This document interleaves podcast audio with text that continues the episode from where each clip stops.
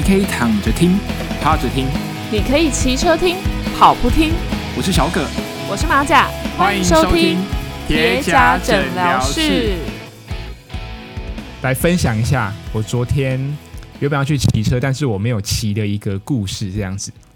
就是因为我们今天录音是礼拜天，我平常每个周末大约礼拜六的时间都是我骑车比较习惯的时间，所以礼拜五我们通常就会。晚上就会把装备啊都整理好，但是礼拜五的晚上发生一件事情，让我一直心里有一点疙瘩，就是我在洗澡的时候，脚不小心被厕所的门给刮伤了这样子。然后刮伤这件事情其实也没有什么大不了，就顶多包扎、擦药这样子。也而且其实这个伤口也不大，但其实过去。几次的摔车的经验，我记得一次是骑呃司马库斯，然后另外一次我忘了是什么，反正前一天就是脚就是可能会被撞到，或者是踩到什么石头，或者是见到一些血光之灾吧。对，然后因为这个经验的关系，就让我对于脚被厕所门刮的刮伤的这件事情，就是一直心里有一个坎过不去。那包含我躺在床上已经睡着，但是我心里就是，呃，那种不安的情绪就一直让你身体会发热，睡不着也不是一个办法，毕竟你隔天要骑车。但是我最后我当下就决定我不骑了，然后我就传讯息给朋友说，哎，我明天不去了这样子，然后稍微讲一下发生的经过这样子。大概我传完简讯，然后躺在床上不久，很快就睡着，因为心很安，然后。我原本就原本骑车嘛，那我就改成去游泳这样子。那包含我最近游泳，我过去两年习惯在二十五尺、二十五公尺的游泳池游泳，那现在改到五十公尺的大池去游泳，就是提升自己的肌耐力，然后让游泳能够进步这样子。所以总结一下，就是我也不知道，我就是训练到这个时候，那包含可能这十年来就是。这样子走过来，你会发现也有些事情你不得不相信。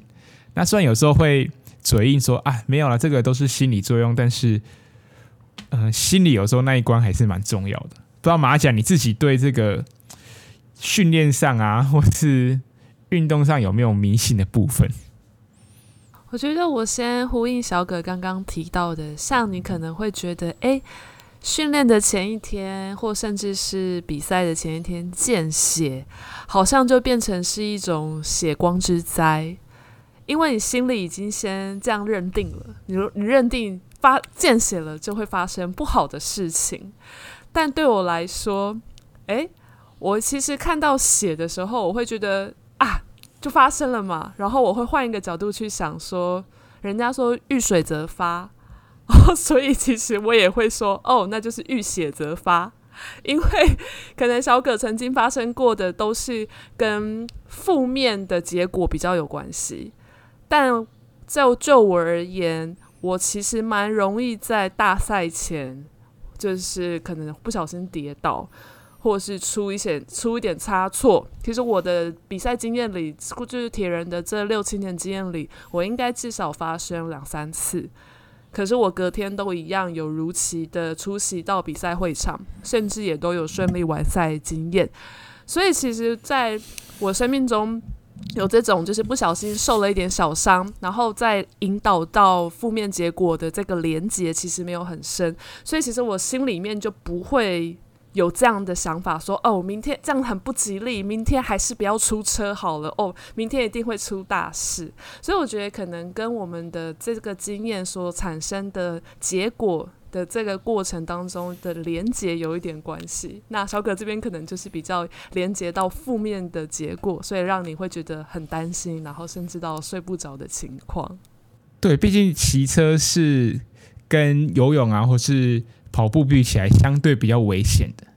因为虽然你是你自己在骑车，但是我们骑车有时候就会轮车，那甚至可能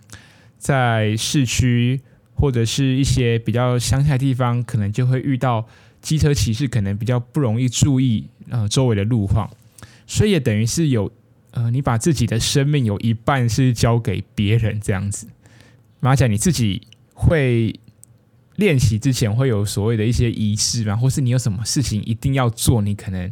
呃隔天训练或是比赛的时候，可能是稍微比较安心这样子。如果是稍微让自己比较安心，应该是一定会好好大吃一顿。我如果知道我明天我要骑一百 K，甚至像我之前很常从林口骑回鹿港，那我前一天的晚餐我一定会好好的饱餐一顿。那至于仪式感的话，呃，因为我本身信仰的关系，所以我如果早上骑车出发前，我会进行，我会一定会进行一个简单的祷告，就是至少我今天一定要一路平安，平安出门，平安回家。但在整个骑车或者整个外企的部分，我并没有那么多的迷信，或是并没有那么多的。特殊的的呃仪式感的部分，但吃饱是最重要的。OK，好，关于呃赛前的仪式感，我觉得等一下后面可以来提到。那其实今天的主题呢，主要是来跟大家分享阅读这件事情。对，因为我们在这个节目录制，也想让大家在 of season 的时候能聊些轻松的话题。那当然，我知道，呃，阅读其实对铁人来说很重要。就是 training hard 之外，你要 training smart。阅读其实不单单只是看网络上的文章，甚至听节目那么简单。其实阅读，尤其是书本这个东西，我觉得这个是很有系统性的一个东西。那我今天来分享我自己的书，也不是关于铁人三项的。那我这一次阅读的书呢，是我自己很喜欢的一个棒球选手。啊，铃木一朗。那这本书的名字叫《天才的人间力》啊，五十一则，铃木一朗。那那个作者呢，张尤金，就是平常就喜欢写有关于呃棒球的一些呃部落格起家的一个作者这样子。那他提出这五十一则，就是主要呃针对就是一朗他的一些习惯呐，从小到大，从小时候跟爸爸练球，那一直到。日本职棒，呃，美国职棒，甚至到退休，那他对于呃棒球的一些态度跟他的一些坚持，在这本书都有提到这样子。那五十一则刚好是他在水手队的背号。李牧阳本身他有经过呃水手队啊、洋基队、马林队。那当然他在呃水手队的时候，是他那时候最受大家瞩目的时候。当然包含他到他退休的时候。都是非常多人到现场去看这个历史性的一刻，这样子。那其实我自己，其实这本书已经出了一年多了。那我是最近才把它看完，这样子。我自己看书很慢，然后也比较没有耐心。我对于书呢，不像有人诶，可能一个礼拜就可以看完一本书，我可能要花比较多的时间。那我自己也比较没有看书的习惯，尤其近年来啊。呃，YouTube、Netflix 这些东西常常已经塞满了我的视觉的时间，所以给书的时间相对来的比较少。对，我觉得这也是我要检讨的一部分，这样子。然后我觉得，虽然现在有电子书，但我自己本身还是喜欢看实体书，看得比较清楚，然后也比较喜欢那个翻阅的这样子的感觉。这样子，我除了偶尔会看训练的书之外，那这本书因为是我刚刚提到我最喜欢的一个棒球选手，甚至是运动家，所以等一下后面我会提到一些这本书里面的一些内容，然后来对应到诶我们在铁人三项上，或者是我自己在训练上的一些看法或是比较这样子。那不知道马甲你这边你最近有看了什么样的书？哦，我最近因为我们在探讨就是运动员的心理跟结果所产生的一些结果，所以我又重新翻了我书柜里的一本书，叫做《极耐力》。我相信很多铁人三项运动选手应该都有听过这本书，它是探讨到底就是我们的成绩、我们的人类的限制是来自于心智的呃因素，还是来自于体能的上限？那这个作者就是，他是当初一九九六年，他也曾经是有代表夏季奥运出赛的一个选手。那他在过程当中，他从采访了那个 Kipchoge 他破二的记录的整个过程。那在这当中，就是去讨论到底是什么原因限制了我们的。比赛结果。那这是我最近就是我重新来拿起来阅读的书。然后我觉得小葛，你会觉得你没时间，就是你可能没耐心看书。我觉得应该是因为你花太多时间在训练了啦。你如果像我一样不要练那么多，其实每天睡前都会有很足够的时间可以好好阅读的。我发现我自己习惯阅读的时间应该是上厕所时间，相对于其他，就是我吃饭就喜欢看大胃王的影片，所以看书我觉得如果真的要抓时间，我觉得上厕所时间蛮适合的。这样，然后我自己会有个习惯，就是看书的时候我会把呃自己喜欢的一些句子就是记下来，因为像那个 Apple 有那个记事本嘛，那我都会。固定的把一些呃经典的名言啊，或写下来这样子，偶尔来翻一翻，还觉得还蛮不错的这样子。对我而言，在铁人三项或者是在马拉松的这个领域呢，甚至是单车或是游泳，我觉得比较少让我有诶吸引我的偶像。我觉得让我比较多学习的人，反而是诶身边跟我一起练习的一些朋友。那他们生活的样态，或是他们练习时候跟于家庭啊、工作上的一些平衡，反而是我值得学习的地方。这样子，对，所以不太像棒球选手，嗯、或是篮球，甚至是呃美式足球，或者在欧洲可能是足球那样子，就对大家对于球星是很向往，或者是迷恋，甚至是到疯狂的程度。我觉得在耐力运动的运动员来说，比较少有这样的特质。我们很少会去为了追星，去特地可能跑到某一个比赛这样子。但是我们可能像我啦，我对棒球可能比较喜欢，所以你可能小时候支持某一个球队，那你长大你就很向往有一天你可以到某个球场，到洋基球场，到芬威 Park，到那个绿色怪物上面。对，所以。我觉得耐力运动跟铁人三项运动会有这样的一个差别，包含呢，我觉得这个也不是说这个本来就是运动的差异性，没有一个对或错这样子。那但是我觉得铁人三项跟耐力运动的好处是自己的参与程度大于其他的运动项目，例如说，呃，铁人三项或者马拉松这件事情，你我们当然可能常常听到哎，Keep Choky 或是一些呃马拉松的选手。那甚至像 Frodeno、Lucy 那些铁人三项的选手，我们对我们知道他是呃很厉害的职业选手，但这个比赛迷人的地方在于，我可以亲自下去跟他们一同参与同一个赛道，这样子。对，像棒球跟篮球没办法，对不对？没错，没错。我看着 Curry 投三分球，我总不可能在后面十分钟我也来投一颗三分球。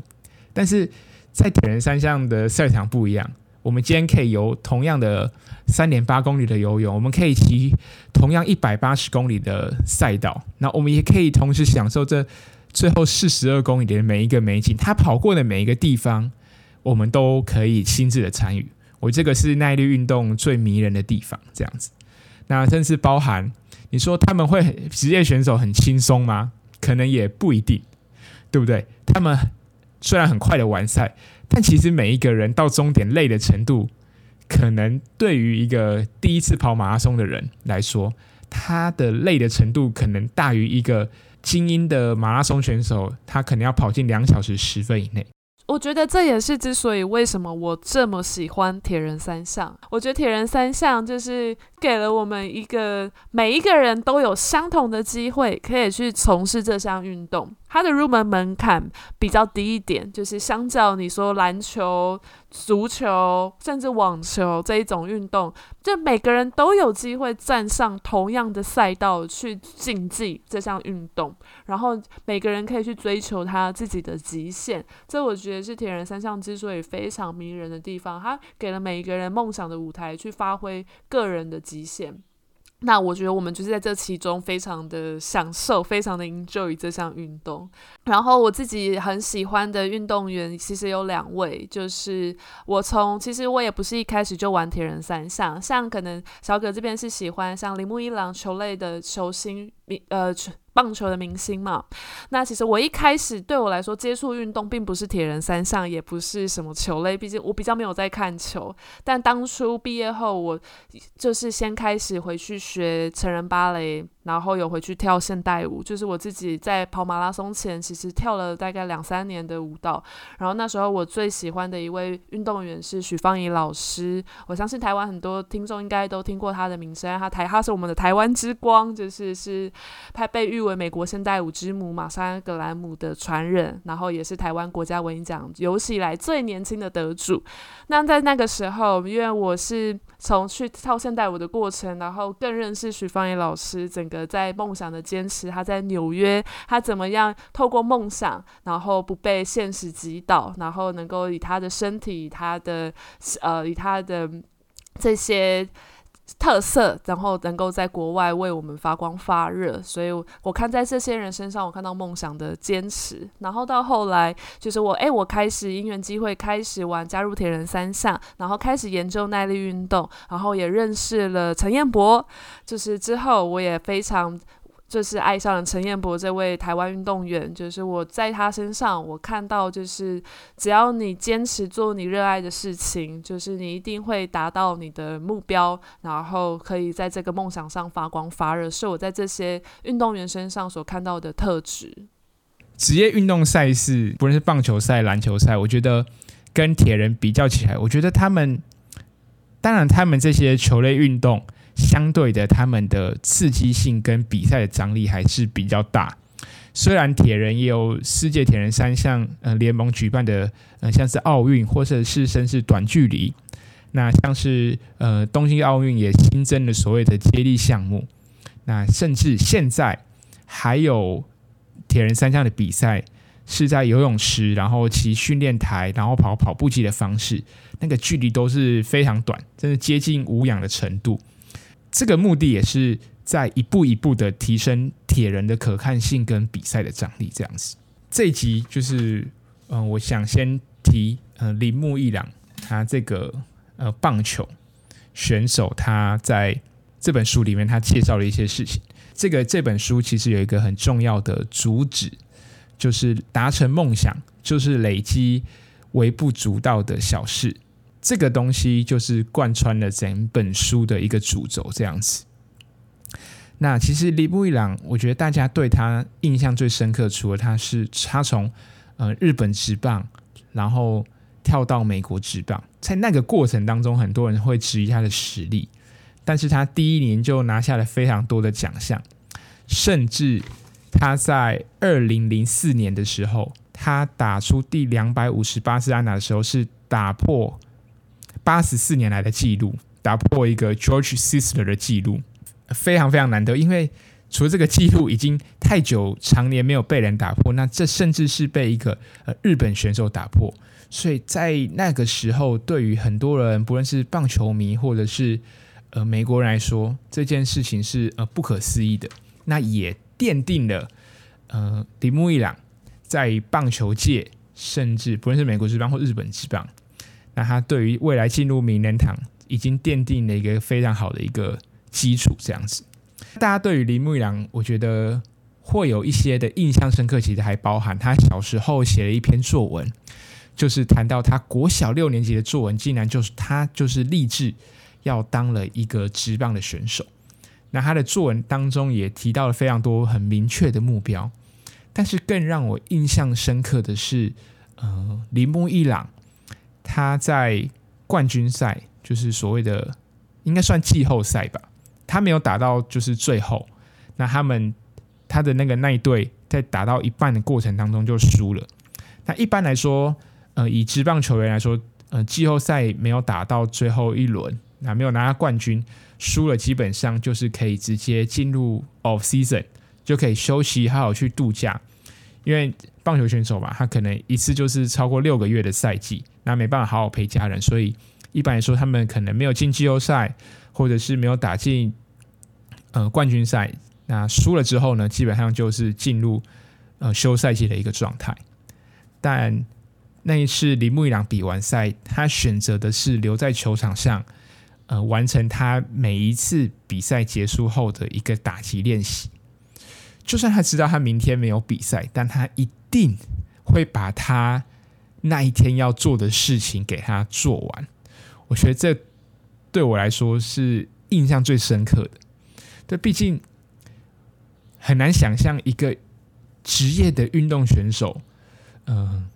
就算是人吧，也会有惰性。但是伊朗他的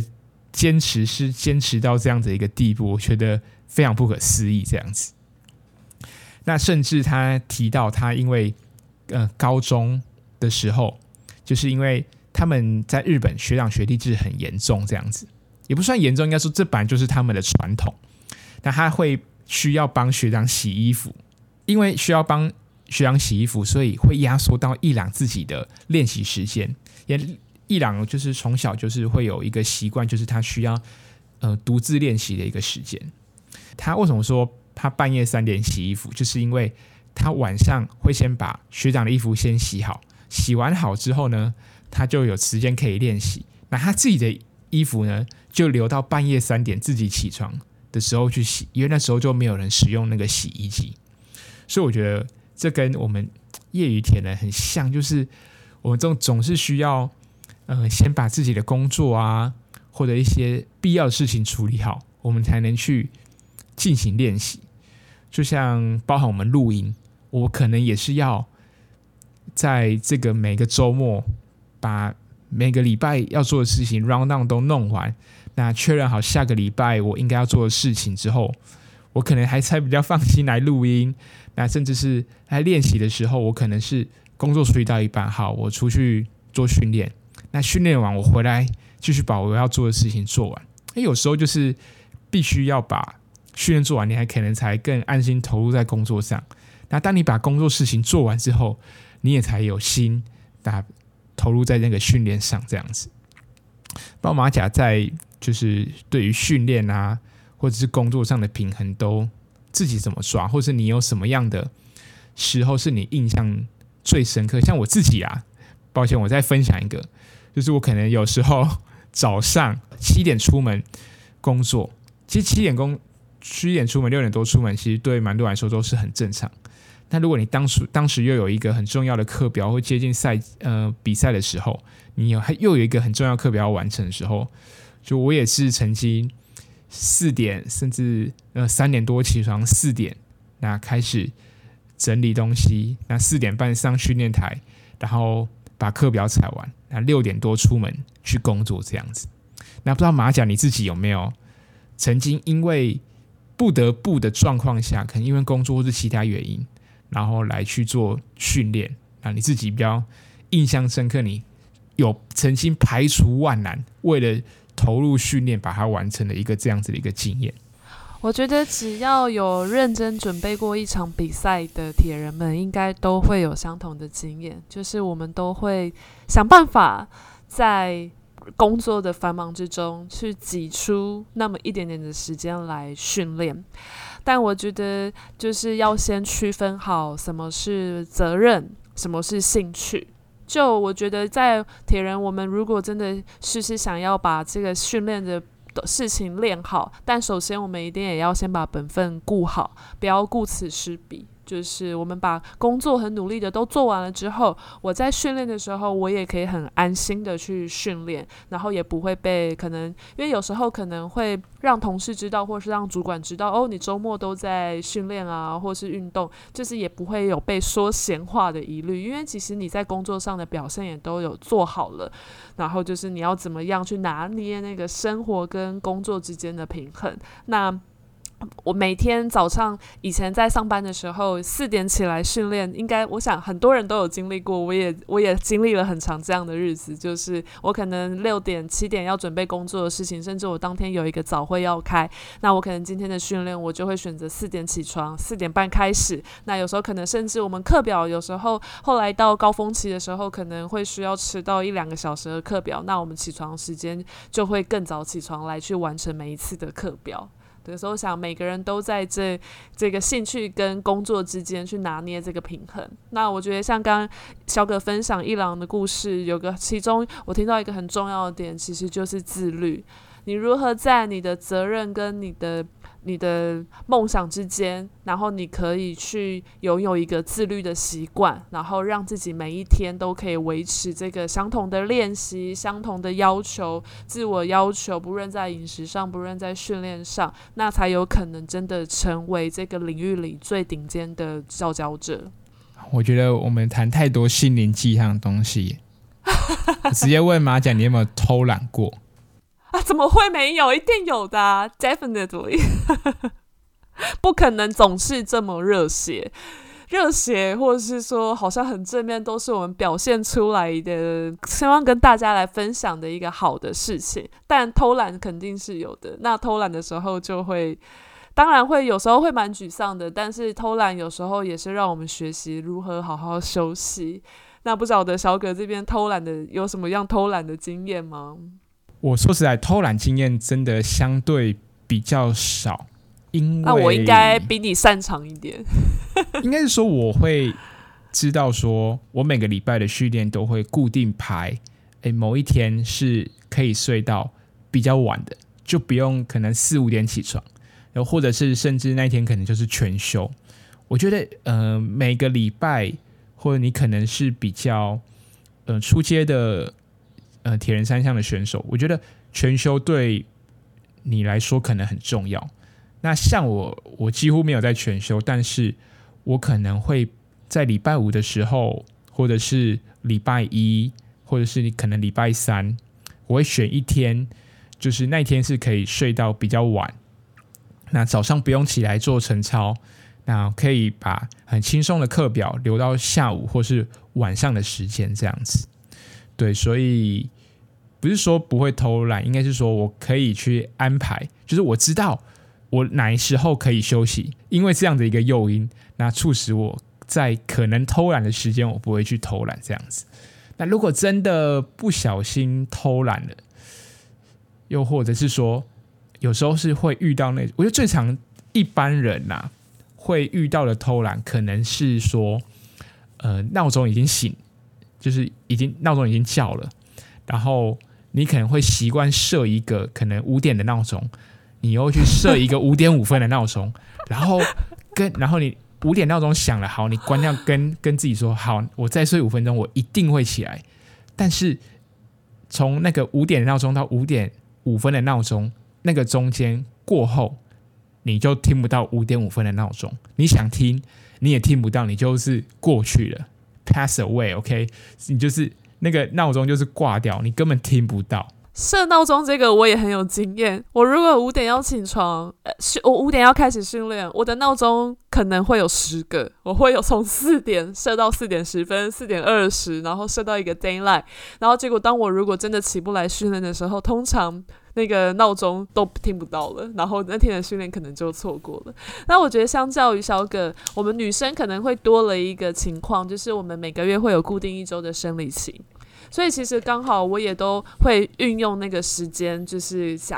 想想象成是偷懒好了。就是我可能因为我每个月如果我们周期固定的话，我大概就会努力三周。然后如果刚好遇到生理期的日子的时候，就我们就会比较放慢脚步，就是好好休息，然后也让身体不要那么的疲劳。所以这可能也是一种偷懒吧。可是你怎么确定它？可以在那个时间点来，例如说我哦休息我就可以安排哦礼拜五或者是礼拜一，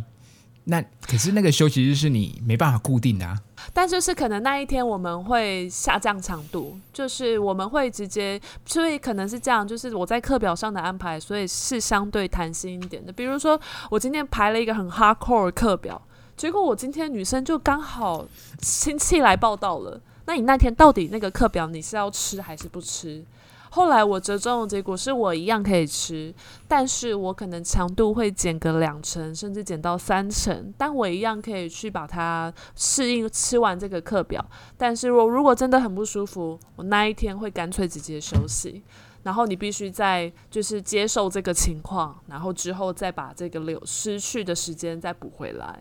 所以有时候是想偷懒的时候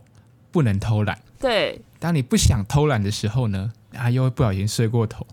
对，或是不小心就哎姨妈来报道，那你也只能好好休息。所以有时候就是这个不好拿捏，但就是要从中找到哦，我怎么样可以像你一开始说的 training smart，就是训练的很聪明。OK，那我继续分享就是铃木一朗这本书。那其实如果你大家有看棒球或是看一朗他过去的打击，他有一个很习惯的一个独特的打法，就他打击的方法有一个叫钟摆打法。但其实这个钟摆打法当时。就是是因为呃，伊朗的爸爸就跟他说，你可以去学习去揣摩呃当时的职业选手他怎么样打击方法。那这个方法被他带到呃未来就是在日本职棒上面。那不过当时他加入欧力士后，他的义军的教练就是对于他的那个打法，或是对于伊朗这个人本身不太友善这样子。但是反观。呃，欧力士的二军的打击教练河村监督，跟之后的一军总教练仰木监督，对于他的呃这个所谓独特的钟摆打法，就是很坚持，就跟他说，你就是要维持这样子你的优势，甚至是维持你这样子的一个习惯的打击姿势，这对你才是有帮助的。所以这也跟对应到我们在训练的时候，如果你也是有一个教练，我觉得你遇到一个好的教练。来去跟你沟通，或者是在部分你需要教练支持你的时候，他能跳出来支持你。我觉得这个是很重要，因为呃，虽然教练他可能有一个训练的背景，但是对于一个教练来说，我们可能呃每一个人其实都是独特的，尤其是生活上面。例如，有些人他可能就是必须晚上的时间练习。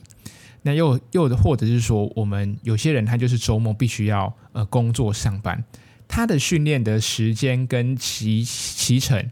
或者是他过去的一些训练的方式，可能跟教练的思维是不同的。教练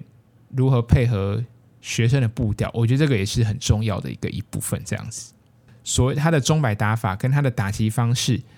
除了揣摩之外，其实他是透过学习别人好的部分。放在自己身上，那他去不断的调整，不断的调整，就跟我们训练一样，就是房间的训练呃模式或者是课表百百种，但是如何找到自己训练的方式，我觉得这是很重要。例如上个礼拜有谈到所谓的挪威式的训练法，那在上一集节目之后，我自己也不断的去呃看一些资料去研究，诶，发现诶，挪威式的训练方法有它的。一套的见解这样子，但是那个毕竟可能是属于呃职业选手，或者是他可以有在相对于在他训练上，他能在他的工作之余有很多的时间可以投入训练，那他也比较可以固定的训练，那这样子的方法或许他可以适合用挪威式的方法，但毕竟每个人都是。想到独特，他有些时间他不一定能够很固定的工作。那当他的生活形态没办法对应到一个训练方法上面的话，或许你去强强制去使用或者去套用，反而可能是哎事倍功半这样子。马甲，你自己对于你自己的训练上有没有跟别人的或是我们一般的想法见解有一些落差？但是你很坚持在。去用或去尝试的这样子，我在训练的坚持上，有一部分是我我很敢做梦。因为我我知道很多人，如果像你们像小葛，可能真的已经很懂科学化训练或是一些训练方针的时候，你们会看得很实际，就是你们的成绩啊，或者是配速上面，你们会去很实际的认为怎怎么样做，你大概会达到那个水准。那我的话，我比较是傻傻的练习，然后我可能会参考一些呃教练给我的建议，或是朋友给我的建议，我会去训练。但是我对于我所定下的目标，我不会那么老老实实。的像你们认为我目前马拉松最好的成绩可能就是四小时，我不会那么老老实实就认为我这次所要追求目标就是四小时，我可能会认为我这次要追求目标可能是三小时五十分，甚至三小时四十五分，因为我心里一直有个感觉是，你今天不论设定你多少目标，你最终能够达成的几率大概都只有九成八成。你大概可能你设定一百分的成绩，你通常只会达到九十分的成绩。所以我在训练上，我宁可将那个目标设定的高一点，然后后面我可能会达成的的还可以的水准，但是我不会很接受自己在定下目标的时候就定一个很。觉得自己看起来很没有斗志，很很没有办法让我觉得很兴奋的那个结果，所以我会喜欢定下一个比较我敢做梦的成绩，或是我做我敢做梦的结果，然后来去为这个结果去追求这个目标。我想这个可能是我在训练上比较不一样的坚持。OK，那最后谈到呃书里面，我觉得可以跟大家分享，就是一郎他对于他自己使用的球具的态度。就他有自己一个定制的箱子，就是会放他呃每次练习或是要上场打击的木棒。呃，大联盟他比赛是要到各个各个不同的球场，有些可能海拔比较高，呃，有些城市它的湿度比较低。每一个球场都有每个球场的特色，球棒是木头制作的，那木头制作的东西都会受到这个环境所影响。呃，铃木一郎有一个箱子，它就是。负责存放这些球棒，那可以让这个呃球棒可以维持在诶某一个很良好的状态这样子。那甚至包含他每一次打击完，他不会有甩棒的习惯。那他回到休息室的时候，棒子都是会好好的摆放他自己习惯的一个地方。那刚好在节目最刚开始有提到，就是跟所谓的迷信的一些东西这样子。那我自己啦，可能是因为嗯、受过军事化教育的影响，所以我是会自己很习惯，就是把东西摆整齐。尤其是我每天训练早上训练之前，我一定是先把棉被把它弄得整齐，我才会去做我的训练。如果我下床之后发现棉被是不整齐的，我心里就会有个坎，没办法过去这样子。那甚至是我环境，我工作的场域如果太乱，我也会没办法安心的工作。这个我跟小葛一模一样哦，我一定也是要先铺床才能够展开我的一天。对，然后我在洗澡之前，我就要先把我自己刚刚训练回来的车子给擦干净，这也是我的一个习惯。它不太能算是一种呃仪式感，但是我觉得这个东西是我固定养成的习惯。如果我今天不做，或者是我这个良养成的良好习惯，我违背了自己这样子的一个原则，我反而可能会在某些事情上可能会做不好，或是有个心理的门槛过不去这样子。那包含最后林木朗也也谈到，就是其实职棒选手他们，尤其是一个打者，其实对于打者来说，有三成以上的打击率就已经非常好了。那等于是一个打者扣扣他上呃上打击区，他扣掉了室外球保送或是触身球，或者是所谓的高飞牺牲打不算打数之外，如果你十次打击里面有打出三支以上的安打，就是一个非常好的一个打者。等于是你一个三成打击率的打者，你十次打击里面其实是有七次会出局的。其实我们训练也是这样子，不是每一次练习。到最后的上场的结果都能够所谓的打出安打，或是想要打出全垒打。呃，你可能参加呃五场比赛，呃，有一场能够破 PB，或是跑出自己的个人最佳成绩，就已经是非常非常的不错。甚至不要说破 PB，你可能光是要能够带着健康的身体上场，就已经不是一件很容易的事情。这样子。我觉得训练的过程真的完全没有办法去猜测，就是去或是说百分之百比赛的时候就一定可以做到最好，这真的是有点是两件事情，但是又相辅相成。但是得失心也不要太重，就是训练我们可以尽力，但比赛的话尽量的去放轻松，然后去享受那个当下，通常会有比较好的结果。啊，铃木养的成功，他也谈到说，这是一连串尝试与错误的过程。就是我们训练真的没有所谓的对与错，只有最适合自己的方法这样子。那其实我觉得，毕竟啊，棒球跟耐力运动还是有本质上的不同这样子。对，那包含伊朗是职业选手，他是以打棒球为生的。什么是打棒球为生的呢？就是说他表现不好，他就会下二军。当他老的时候，当他没有人要用他的时候，就算他过去的成绩再好，他要怎么样拿到明年的合约，都是一个问号。这就是业余选手跟职业选手不同的地方。所以，为什么要谈到这个东西？就是毕竟这本书有些值得我们学习，但是像。可能他的一些训练或者是坚持，真的不需要做到那么的，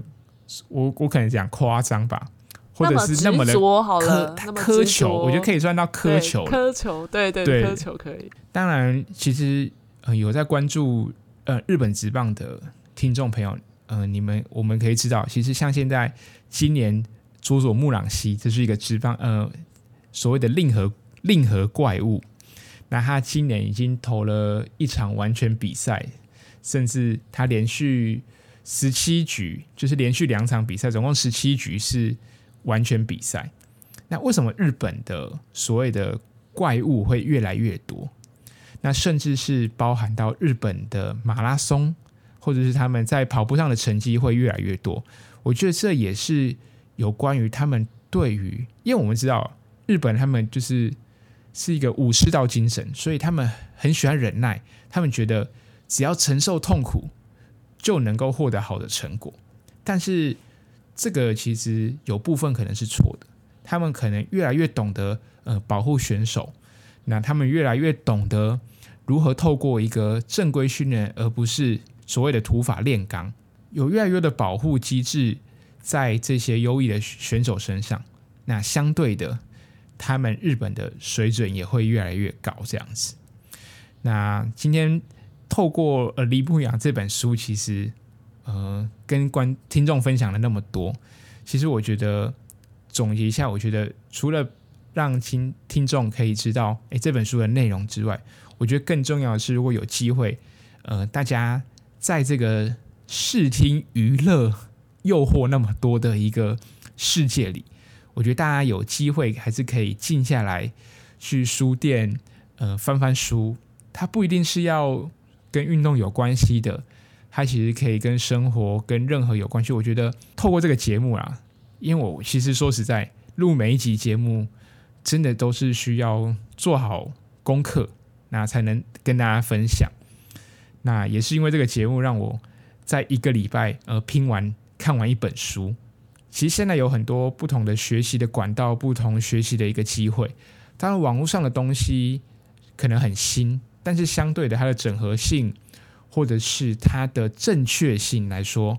不一定那么的，你可以那么笃定。那我我也不是说书里面写的东西就一定是对的，只是相对的，像李牧阳这本书的作者张尤金，他收集的这些资料。真的是他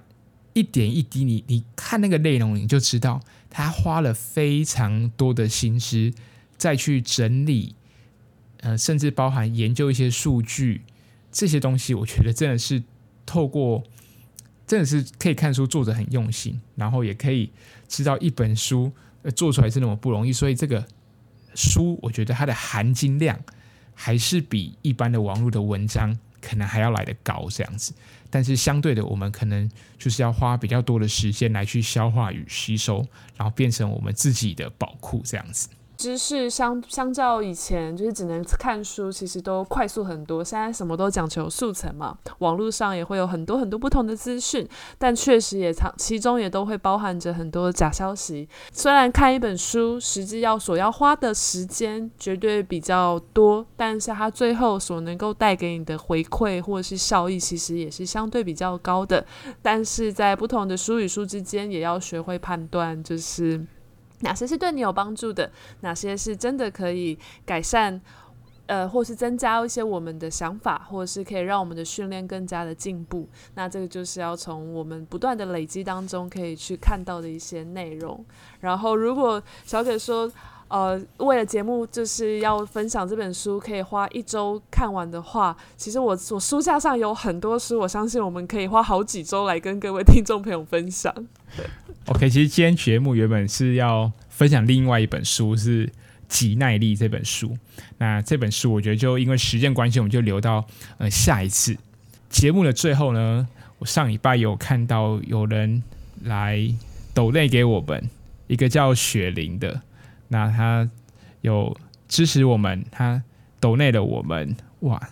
五百一十五块跟两百二十六块这样子。那他说采课表时候很喜欢听我们的节目，那也从中获得许多的训练知识，受益良多这样子。那 Dennis 他有说 Kona 加油，他支持我们五百块。还有虎哥他说看完我之前写的文章非常感动，那请继续加油这样子。好，那我们今天的节目就到这边，下礼拜我们会把《肌耐力》这本书来跟大家。呃，做分享这样子，那我们就下一集再见喽，拜拜拜拜。